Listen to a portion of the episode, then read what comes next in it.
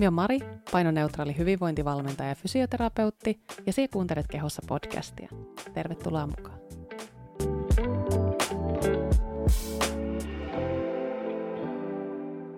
Se olisi taas pitkästä aikaa. Kehossa podcast-jakson vuoro. Minä olen siis viettänyt muutaman viikon sellaista luovaa tube- ja podcast-taukoa.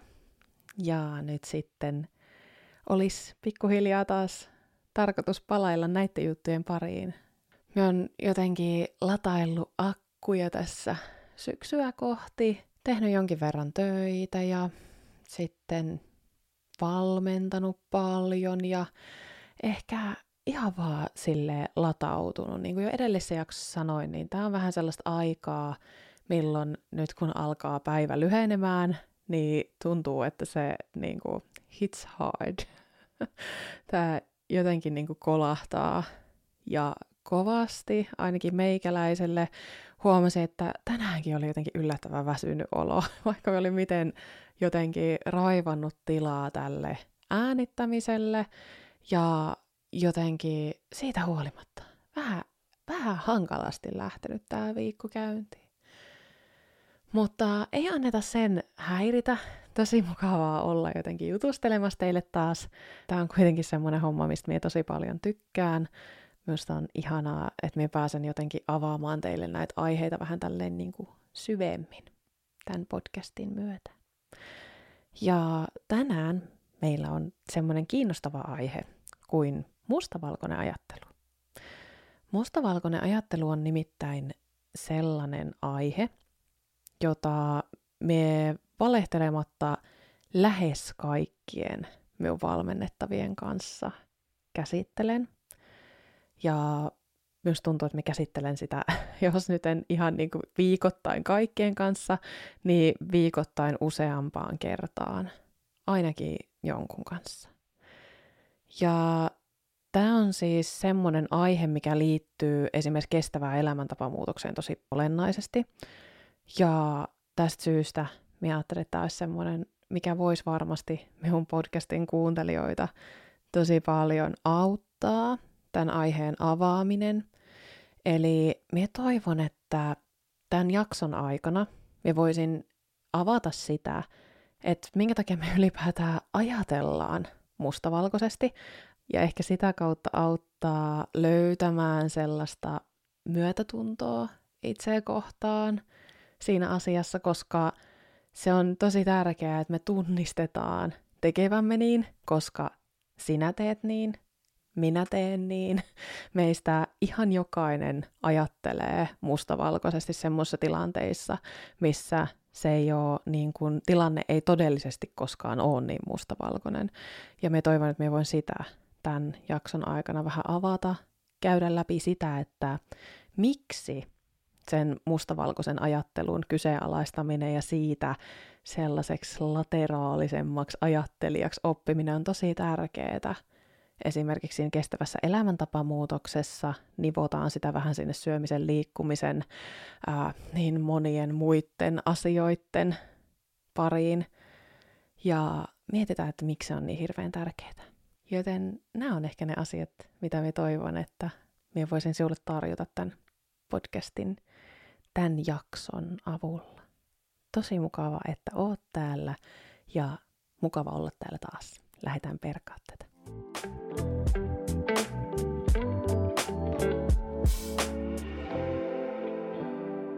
Lähdetään ensin liikkeelle siitä, että miksi me ajatellaan mustavalkoisesti.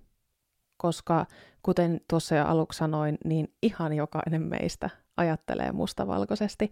Ja se johtuu oikeastaan pitkälti siitä, että niin kuin me ollaan aikaisemminkin puhuttu muun muassa intuitiojaksossa, niin meidän aivoilla on ihan valtava määrä dataa käsiteltävänä meidän ympäristöstä – Eli se, mitä me niin kuin nähdään ja minkälainen kuva me siitä maailmasta tuonne tietoiseen mieleen saadaan, niin se on aika rajoittunut ja pieni osa siitä, että mitä ne meidän aivot kokonaisuudessaan prosessoi. Että miten paljon sinne tulee ärsykettä ja ö, virikettä, kaikenlaista, siis mitä me nähdään, mitä me kuullaan ja näin edelleen.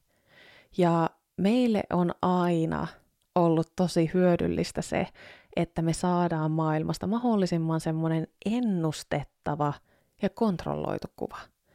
Eli sen sijasta, että meidän täytyisi olla aina täysin oikeassa, että meillä täytyisi olla täysin niin kuin totuudenmukainen kuva siitä, että minkälainen maailma on, niin on tosi paljon tärkeämpää, että se maailma on meille ennustettava. Ja tästä me ollaan myös puhuttu itse asiassa jo aikaisemminkin. Tämä nivoutuu siis aika paljon tuonne niin uskomusten, intuition, monien tällaisten meidän ajatteluun liittyvien asioiden niin kuin pariin. Ja tämä mustavalkoinen ajattelu tulee siis siitä, että meidän aivojen täytyy pystyä tekemään sellaisia niin kuin nopeita ja ehkä vähän laiskojakin päätelmiä meidän ympäristöstä, jotta se on ennustettava. Eli meillä ei siis vaan kaikessa yksinkertaisuudessaan ole resurssia ajatella kaikkia asioita tosi niin kuin tiedostaen ja jotenkin niin kuin lateraalisesti, siis silleen purkaen, että me saataisiin siitä niin kuin mahdollisimman jotenkin objektiivinen kuva. Ja tämä ajattelun ajattelu on jotenkin semmoinen aihe, mistä myös tuntuu, että toisilta menee niin kuin aivot aivan solmuun ja tulee jotenkin vähän semmoinen pakokauheet kauheita, että voiko mihinkään enää luottaa. Ja toisille tulee jotenkin semmoinen rauha, kun he ymmärtää, että niin kuin oma mieli vaan toimii näin. Ja että se on asia, joka ei ole meidän kontrollissa. Tämä kontrolli on myös semmoinen asia, mikä on tietysti laajempi kokonaisuutensa, johon ollaan kans yhdessä jaksossa jo paneuduttu. Mutta se mustavalkoinen ajattelu on siis meille ihan täysin luonnollista. Ja se semmoinen mustavalkoista ajattelua – niin kuin sen vastakohta, eli tällainen vähän niin kuin lateraalinen, vähän laajempi, syvempi ajattelu, jossa me otetaan enemmän huomioon sitä niin kuin kokonaisuutta ja ä, asioiden isoja skaaloja, niin tämä on sellainen, mikä vaatii aikaa ja se vaatii myöskin sitä, että me ollaan riittävän niin kuin turvassa. Tämäkin on sellainen hermostollinen asia myöskin, että silloin kun me ollaan uhattuna – Eli jos ajatellaan stressiä ja ajatellaan kuormittumista, niin meidän keho on siis semmoisessa tilanteessa, kuin missä se olisi silloin, jos meillä olisi vaikka niin karhuovella. Niin silloin, jos meillä on karhuovella, niin meidän on paljon tärkeämpi tehdä nopeita päätelmiä siitä, että miten asiat on sen sijasta, että me aletaan nyt ihan hirveästi analysoimaan yhtään mitään. Ja tästä syystä, kun meillä on kiire kun me ollaan sellaisessa hermostollisessa uhatussa tilassa, ehkä hermostollisesti vähän ylivirittyneessäkin tilassa, tai muutoin me ollaan kuormittuneita, niin totta kai se korostuu, se mustavalkoinen ajattelu. Ja myös tuntuu, että tänä päivänä meillä on niin, kuin niin paljon päätöksiä tehtävänä, meidän aivot saa niin paljon niitä erilaisia ärsykkeitä, että siinä on kyllä tosi paljon niin kuin edullisempaa tehdä niitä nopeita päätelmiä ja luoda sieltä semmoisia yleistyksiä ja mustavalkoisuuksia, mitkä sitten joskus, ne vaan on myöskin meitä vastaan. Mutta miksi me toisaalta haluan painottaa sitä, että mustavalkoinen ajattelu on meille tosi luonnollista, on se, että ää, meidän on paljon helpompi löytää niin kuin myötätuntoa – sellaisia asioita kohtaan ja ehkä päästää irti sellaisesta kriittisyydestä ja tuomitsevuudesta silloin, kun me ymmärretään sitä asiaa ja ilmiöä. Eli vaikka kyseessä olisi me itse, niin meidän on paljon luonnollisempaa asennoitua asioihin kriittisesti silloin, kun me ei ymmärretä niitä. Ja se on meille tosi tosi luonnollista sekin.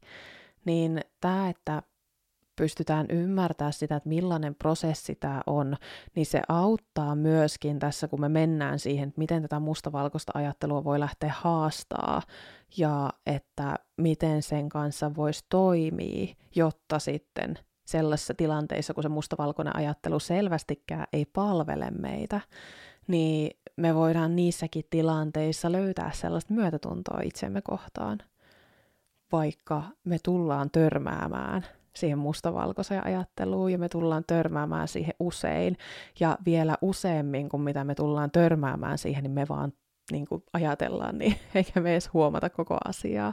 Ja tämä on sellainen, että tämä kuuluu siihen ihmisenä olemiseen ja ihmisen aivoilla ajattelemiseen ja toimimiseen. Mutta sen haastaminen sellaisissa tilanteissa, sellaisissa aiheissa, missä se ihan selvästi niin kuin on meitä vastaan, niin kuin esimerkiksi näissä elämäntavoissa, niin se on tosi tärkeää ja sitä onneksi voi myös lähteä tekemään. Ja nyt kun mä jotenkin aloin miettiä tätä, niin nythän me ollaan tosi paljon puhuttu niin kuin mustavalkoista ajattelusta semmoisena niin kuin abstraktina ilmiönä, niin ehkä meidän olisi nyt tosi tärkeää, että me saataisiin tälle jotain konkretiaa, jotta jos tämä on sinulle vähän semmoinen, niin kuin, että on vaikea ymmärtää, mitä tämä tarkoittaa, niin mennään niihin elämäntapoihin ja lähdetään niiden kautta etsiä myös sellaisia konkreettisia esimerkkejä.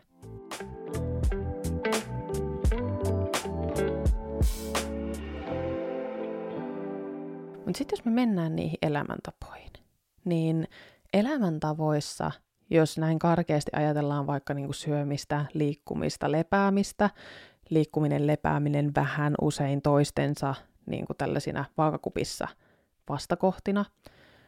Eli just se, että onko meillä lupaa levätä versus pitääkö meidän liikkua.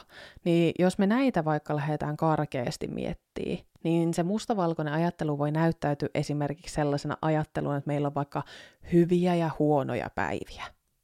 Eli se, että tämä päivä on nyt joko hyvä ja onnistunut tai huono ja epäonnistunut. Tai sitten meillä voi olla vaikka tietynlaisia ruokia, jotka on hyviä tai huonoja, terveellisiä tai epäterveellisiä.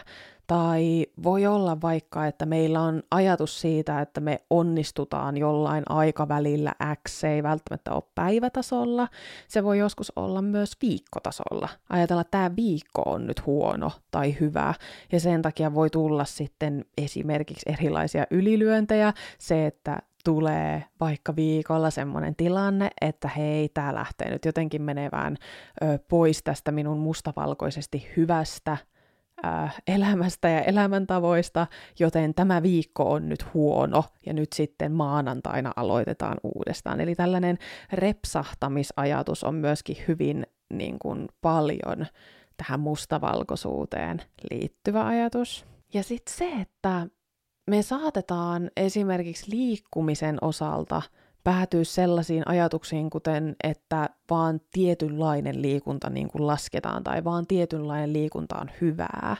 Ja tästä syystä voi olla, että se meidän rima nousee niin kuin turhan korkealle.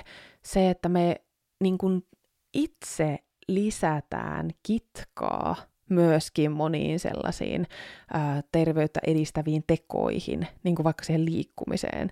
Jos meillä on ajatus siitä, että vaan joku hirmuinen hikijumppa on liikuntaa ja kaikki muu ei ole liikuntaa tai ei ole riittävää liikuntaa ja tästä syystä päädytään sitten sellaiseen tilanteeseen, että sit ei liikuta senkään verta, koska se kitka lisääntyy.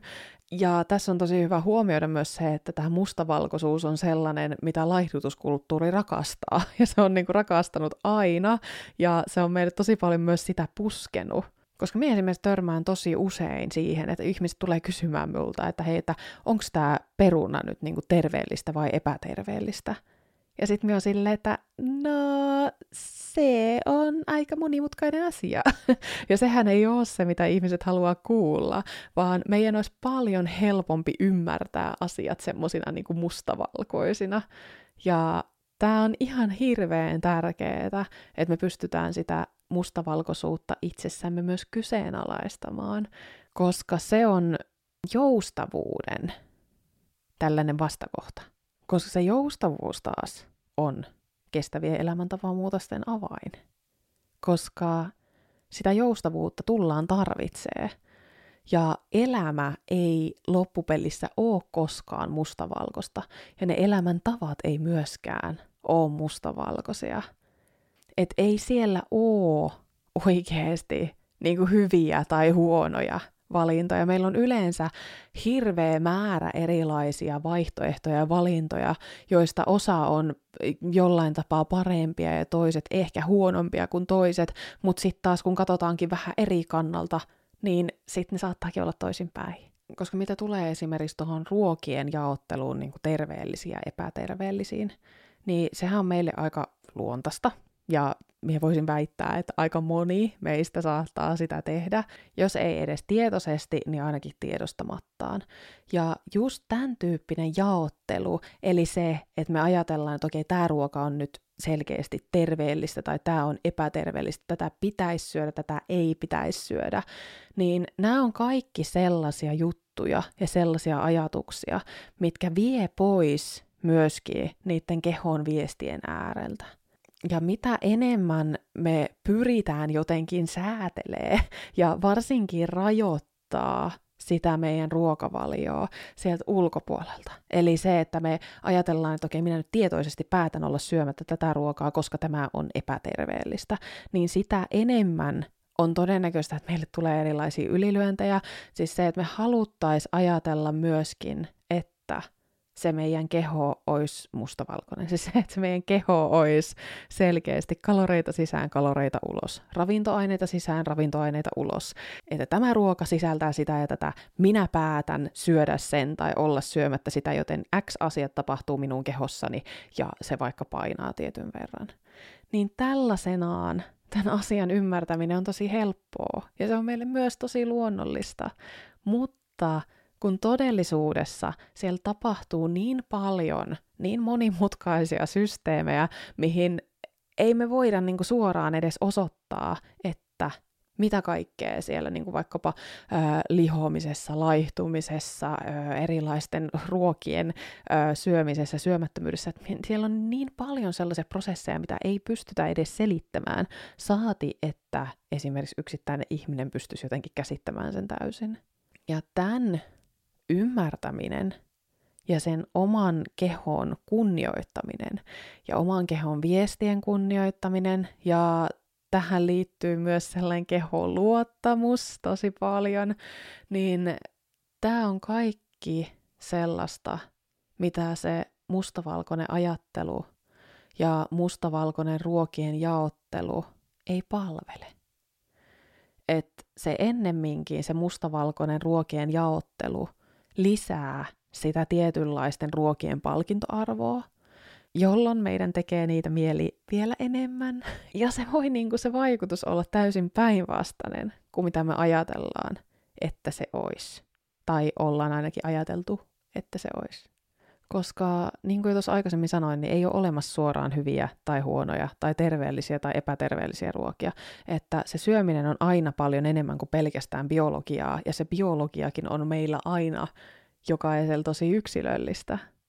Ja tämä tämän tyyppinen jaottelu vie taas pois esimerkiksi niin kuin intuitiivista syömisestä ja semmoista terveestä joustavasta ruokasuhteesta, mitä siihen liittyy.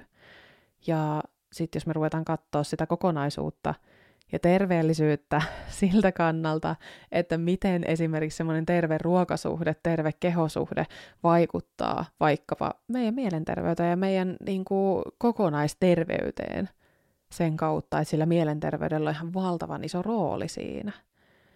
Ja elämänlaatuun. Siis, että se elämä olisi myös ihan niin kuin kivaa ja nautinnollista, niin sekin vielä niin nämä on niin paljon monimutkaisempia asioita kuin mitä meidän olisi helppo ymmärtää. Ja me haluan jotenkin muistuttaa, että meistä ihan jokainen, minäkin olen taipuvainen siihen mustavalkoiseen ajatteluun.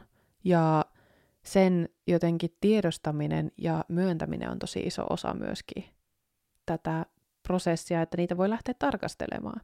Ja tosiaan, vaikka se on meille tosi luonnollista, se mustavalkoinen ajattelu, niin kyllä me voidaan silti sitä kyseenalaistaa ja kyllä me voidaan siitä itteemme saada kiinni. Koska jos me ajatellaan niitä elämäntapoja, niin jos me tehdään esimerkiksi elämäntapamuutosta, eli ollaan tilanteessa, jossa ihminen kokee, että on joku syy esimerkiksi muuttaa tapoja, miten syö tai tapoja, miten liikkuu, ja lähdetään tekemään tämän tyyppistä muutosta ja sellaisia erilaisia interventioita siihen liittyen, niin tässä on ihan valtavan tärkeää, että me haastetaan sitä mustavalkoista ajattelua ja opetellaan sitä joustavuutta, koska elämä ei ole mustavalkoista, elämä tapahtuu.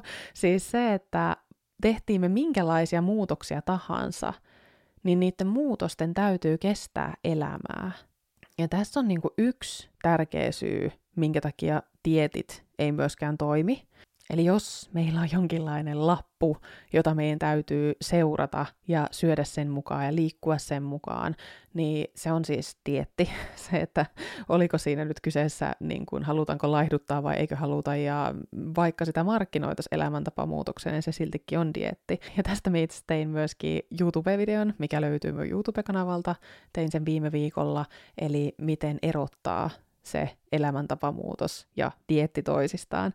Niin, mutta se, että jos meillä on joku semmoinen selkeä lappu, mitä meidän täytyy nyt vaan noudattaa, ja jos me ei noudateta sitä, niin me ollaan epäonnistuttu siinä dietissä, vaikka sitä väitettäisiin elämäntapamuutokseksi, niin silloinhan kyseessä ei ole kestävä elämäntapamuutos, koska tulee takuu varmasti elämässä tilanteita, kun me ei voida olla tismalleen jonkun ohjelman mukaisia.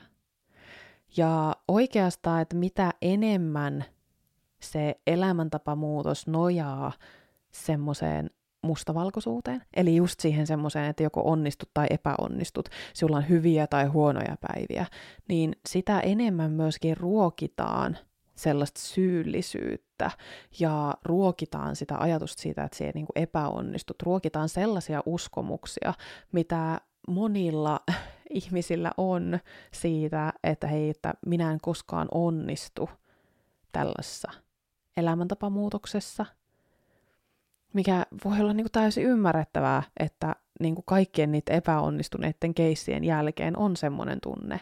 Minusta se on vain jotenkin tosi hassua, että me ollaan tilanteessa, missä ihmiset syyttää itseään tällaisessa tilanteessa, kun niin kuin ihmiset lähtökohtaisesti kokeilee ihan älyttömän monia eri diettejä ja siitä huolimatta ne ei, niinku, ne ei vaan toimi.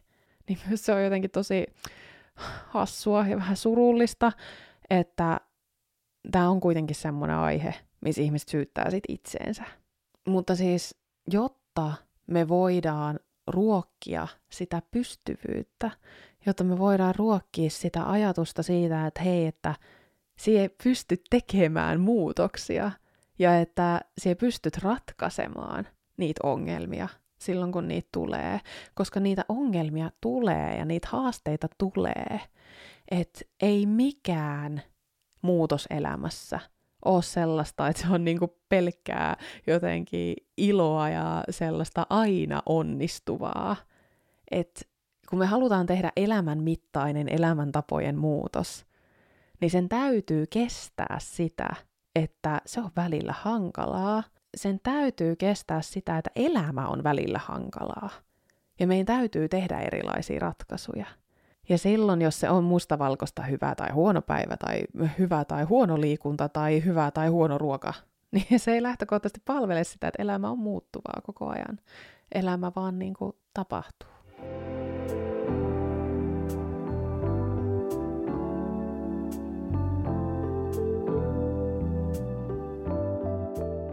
Ja sitten jos me mietitään sitä, että miten sitä omaa mustavalkoista ajattelua voi käytännössä lähteä haastamaan, niin se vaatii yleensä hidastamista, sitä, että me pysähdytään siinä vaiheessa, kun me huomataan, että hei, että nyt taas iskee tällainen vähän mustavalkoinen ajattelu tulille. Ja tämä on oikeastaan se, mitä itse esimerkiksi valmentajana teen tosi paljon, ja monet minun valmennettavat on hyötynyt siitä ihan älyttömän paljon, kun vierellä on joku, joka osoittaa sitä mustavalkoista ajattelua silloin, kun se vaikka itse sitä näe. Ja toisaalta, kun itse esimerkiksi toimii paljon niin kuin tekstipohjaisen valmentamisen piirissä, niin pelkästään jo se, että niitä asioita lähtee kirjoittamaan, tämä on esimerkiksi yksi sellainen, mikä voi olla ihan hyvä ajatus, niin ne asiat saattaa tulla eri tavalla näkyville kuin mitä ne tulee silloin, kun ne on siellä meidän päässä.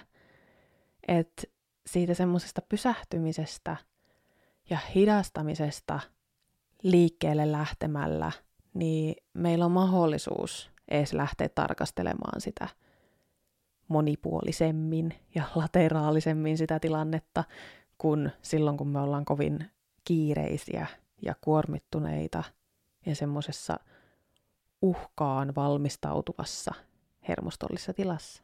Ja totta puhuen, tämä aika usein tapahtuu niin kuin jälkikäteen ja toisaalta ennakkoon. Eli monesti ne asiat ja ne tilanteet, missä meille se mustavalkoinen ajattelu tulee, on itsessään niin nopeita, että siinä hetkessä me suositaan semmoista niin kuin nopeata ajattelua. Ja tämä mustavalkoisen ajattelun haastaminen ja sen prosessointi voi tapahtua usein jossain ihan muussa ajassa. Se saattaa olla, että me käydään jotain tilannetta jälkikäteen läpi. Ja toisaalta se voi olla myöskin se, että me valmistaudutaan vaikka vastaavaan tilanteeseen ennakkoon, tai sitten me valmistaudutaan johonkin ihan niin kuin kuviteltuun tilanteeseen ennakkoon. Ja tätä kautta lähdetään purkaa sitä mustavalkoista ajattelua. Se riippuu niin paljon, että minkälaista mustavalkoista ajattelusta on kyse. Tärkeintä on se, että tunnistaa – ensinnäkin tiedostaa tekevänsä niin, siis se, että niin kuin minäkin tiedostan, että minä olen taipuvainen ajattelemaan mustavalkoisesti asioista, niin tämä on jo yksi semmoinen tekijä, mikä saa meidät kiinnittää huomioon siihen. Eli vähän sama juttu kuin se, että sie vaikkapa haluat ostaa uuden auton ja katot jotain tietyn automerkin autoja ja sitten yhtäkkiä tuntuu siltä, että kaikki ajaa sillä autolla vastaan. Sen sijasta, että aikaisemmin niitä ei näkynyt liikenteessä ollenkaan. Niin tämä on hyvä esimerkki siitä, että meidän tietoiseen mieleen niin kuin nousee sellaisia asioita, millä on meille merkitystä ja mitkä on meille niin kuin tärkeitä tai niillä on jotain väliä ja suuri osa asioista, niin kuin vaikka se, että minkä merkkisiä autoja tulee vastaan silloin, jos se ei kiinnosta meitä, niin ne jää sinne alitajuntaan. Niin tämä myöskin, että kun me nostetaan tämä ajatus siitä, että hei, että minäkin olen taipuvainen siihen mustavalkoiseen ajatteluun, niin nostetaan se tälleen pöydälle niin sit sitä voi todennäköisesti huomata itsessään myöskin. Ja silloin kun me huomataan itsessämme sitä mustavalkoista ajattelua, niin kuten sanoin, se mustavalkoinen ajattelu on nopeeta, vähän ehkä laiskaa ajattelua, ja tästä syystä se hidastaminen ja pysähtyminen on tosi tärkeää. Ja jos sitä ei pysty siinä hetkessä tekemään, että jos me huomataan vasta myöhemmin, että hei, saatoin ehkä ajatella tästä asiasta vähän mustavalkoisesti, niin sitten me voidaan pysähtyä jälkikäteen sen äärelle. Ja tässä voi sitten hyödyntää monenlaisia erilaisia tapoja siihen, että miten voi tuoda sitä omaa ajattelua enemmän niin kuin näkyväksi. Usein jos me tuodaan se pelkästään ja jätetään se sinne meidän päähän pyörimään, niin siitä tulee sellainen sykkyrä, mistä on tosi vaikea saada kiinni. Mutta sitten sen sijasta esimerkiksi tällaiset mm, just se, että kirjoitetaan niitä auki. Itse hyödynnän esimerkiksi valmennettavien kanssa tosi paljon, paitsi ihan tällaista niin kuin vuorovaikutusta ja dialogia, niin myöskin erilaisia työkirjoja, missä meillä on niin kuin erilaisia virikkeitä siihen, että miten sä voit lähteä sitä mustavalkoisuutta haastamaan. Mutta tätä voi myöskin ihan itse lähteä miettimään sitten niin kuin vaikka kirjoittamalla tai jollekin niin kuin ihmiselle sitä asiaa purkamalla ja juttelemalla. Siis se, että me tuodaan se pois sieltä meidän päästä, usein jo selkiyttää sitä asiaa tosi paljon. Ja sitten se, että lähdetään yksinkertaisuudessaan tuomaan niitä vaihtoehtoja ja sitä skaalaa sinne. Että joskus se semmoinen niinku mustavalkoistaminen, siis se, että tarkoituksella oikein niinku kärjistetään se mustavalkoisuus sinne. Että jos tämä niin kuin tietty ruoka vaikka on selkeästi ö, jotenkin meidän mielestä epäterveellinen tämä toinen ruoka on terveellinen, niin mitä kaikkea siinä välillä on? Ja meneekö nämä skaalat pitemmälle? Onko tämä niinku maailman epäterveellisin ruoka ja tämä on maailman terveellisin ruoka? Vai onko täällä oikeasti vähän jotain muutakin kuin vaan nämä tällaiset selkeät NS-ääripäät? Ja entä jos me otetaankin joku semmoinen tilanne, että jos meillä on vaikka joku klassisen epäterveelliseksi mielletty ruoka, mutta entä jos se on ainoa, mitä meillä on tarjolla vaikkapa ö, autiolla saarella, tai jos me ollaan oksennustaudissa ja se on ainoa ruoka, joka menee alas, niin onko se vieläkin epäterveellinen? Tämä on, tota, me voidaan niin monella tapaa lähteä sitä haastamaan, mutta ehkä yksi on just tämä, että tuo se pois se ajatus sieltä sun päästä, ja sitten lähden niin kuin haastaa sitä. Ja minä taas itse jotenkin painotan sellaista uteliaisuutta ja itsemyötätuntoa tässä, että se ei tee se just mitenkään huonoa ihmistä, että sä saat itse kiinni siitä mustavalkoista ajattelusta. Päinvastoin, se on tosi hieno juttu. Ja se, että sä saat itse kiinni siitä mustavalkoisesta ajattelusta, ei tarkoita, että se tekisi sitä yhtään enempää kuin kuka tahansa muukin. Että tämä on sellainen asia, mikä on meille luonnollista, ja me tehdään sitä ihan jatkuvasti. Ja se, että sä saat itseäsi kiinni siitä, niin se on tosi hieno juttu. Ja se on tosi hieno taito. Ja se on tosi tärkeä taito. Varsinkin, jos sä oot tekemässä nyt elämäntapamuutosta, haluat pystyä tekemään kestävämpiä muutoksia sinne arkeen ja ehkä muutoinkin oppii vaikka asennoitua siihen omaan kehoon myötätuntoisemmin, niin tässäkin se mustavalkoisuuden haastaminen on tosi tärkeää.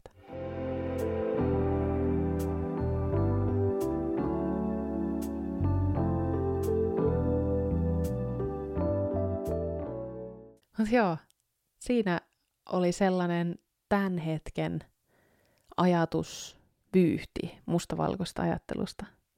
Koska tämäkin on tosi jännä, että tämä voi tulla, paitsi että nyt ollaan käyty sitä täällä elämäntapojen osa-alueella, niin se mustavalkoinen ajattelu siitä voi saada itsensä kiinni niin monessa eri elämän osa-alueessa. Me saatetaan huomata ajattelevamme töissä joista asioista tosi mustavalkoisesti. Me saatetaan huomata yksinkertaistavamme ihan mitä vaan. Ja sitten siinä vaiheessa, kun tätä alkaa niinku huomaamaan, niin se on tosi mielenkiintoista, että miten se ajattelu sitten pikkuhiljaa voi muuttua ja alkaa niinku enemmän löytää niitä nyansseja ja jotenkin sellaista elämän ihmettelyä sinne myöskin niiden elämäntapojen osalta.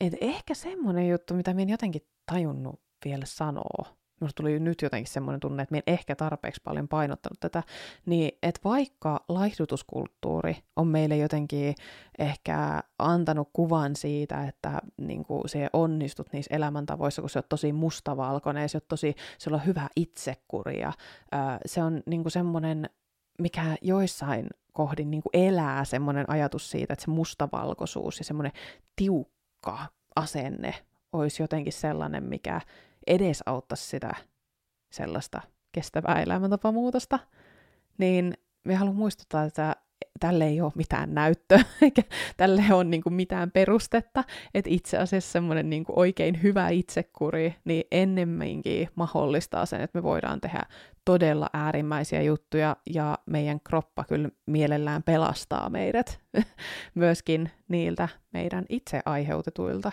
tosi hankalilta tota, tilanteilta, niin kuin vaikka nälänhädältä. Et sen takia oikeastaan just semmoinen joustavuus, sen kehon kunnioittaminen ja sen kehon viestien ymmärtäminen niin kuin laajemmin ja sitten sen luottamuksen löytäminen siihen, niin nä- näistä tulee vaan niin paljon, niin paljon parempia lopputuloksia, ainakin paljon todennäköisemmin. Ja joo, kyllä mä jotenkin haluaisin ajatella, että sen elämäntapamuutoksen pitäisi myöskin olla semmoinen asia, jos se koet sellaista tarvitsevas, ja niiltä osin, kun se koet sitä tarvitsevas, niin minä jotenkin toivoisin, että se voisi olla semmoinen asia, mikä niinku tuo sinne sinun arkeen lisää asioita, mikä auttaa sinua ja niinku antaa sinulle sellaisia asioita, mitkä on sinulle niinku sinun arvoissa korkealla sijalla, eikä niin, että se on semmoinen ulkoa saneltu asia, mikä sinun täytyy nyt suorittaa, jotta se on hyvä ihminen. Ja välillä me hämmästyn siitä, että miten jotenkin niin kuin kapinallinen ajatus tämä tuntuu välillä olevan. Mutta joo, tämä on se, mitä minä toivon voivani tämänkin jakson myötä välittää. Ja minä haluan kiittää tosi paljon, että kuuntelit tämän jakson. Ja anna ihmeessä palautetta esimerkiksi Instagramissa, at kehossa coaching, ja sinne voi esittää myöskin jaksotoiveita. Ensi viikolla me nähdään taas YouTube-videon parissa, ja tosi mukavaa palata tältä tauolta taas teidän kanssa jutustelemaan. Mutta kiitos tästä ja oikein mukavaa tätä päivää siulle. Moikka!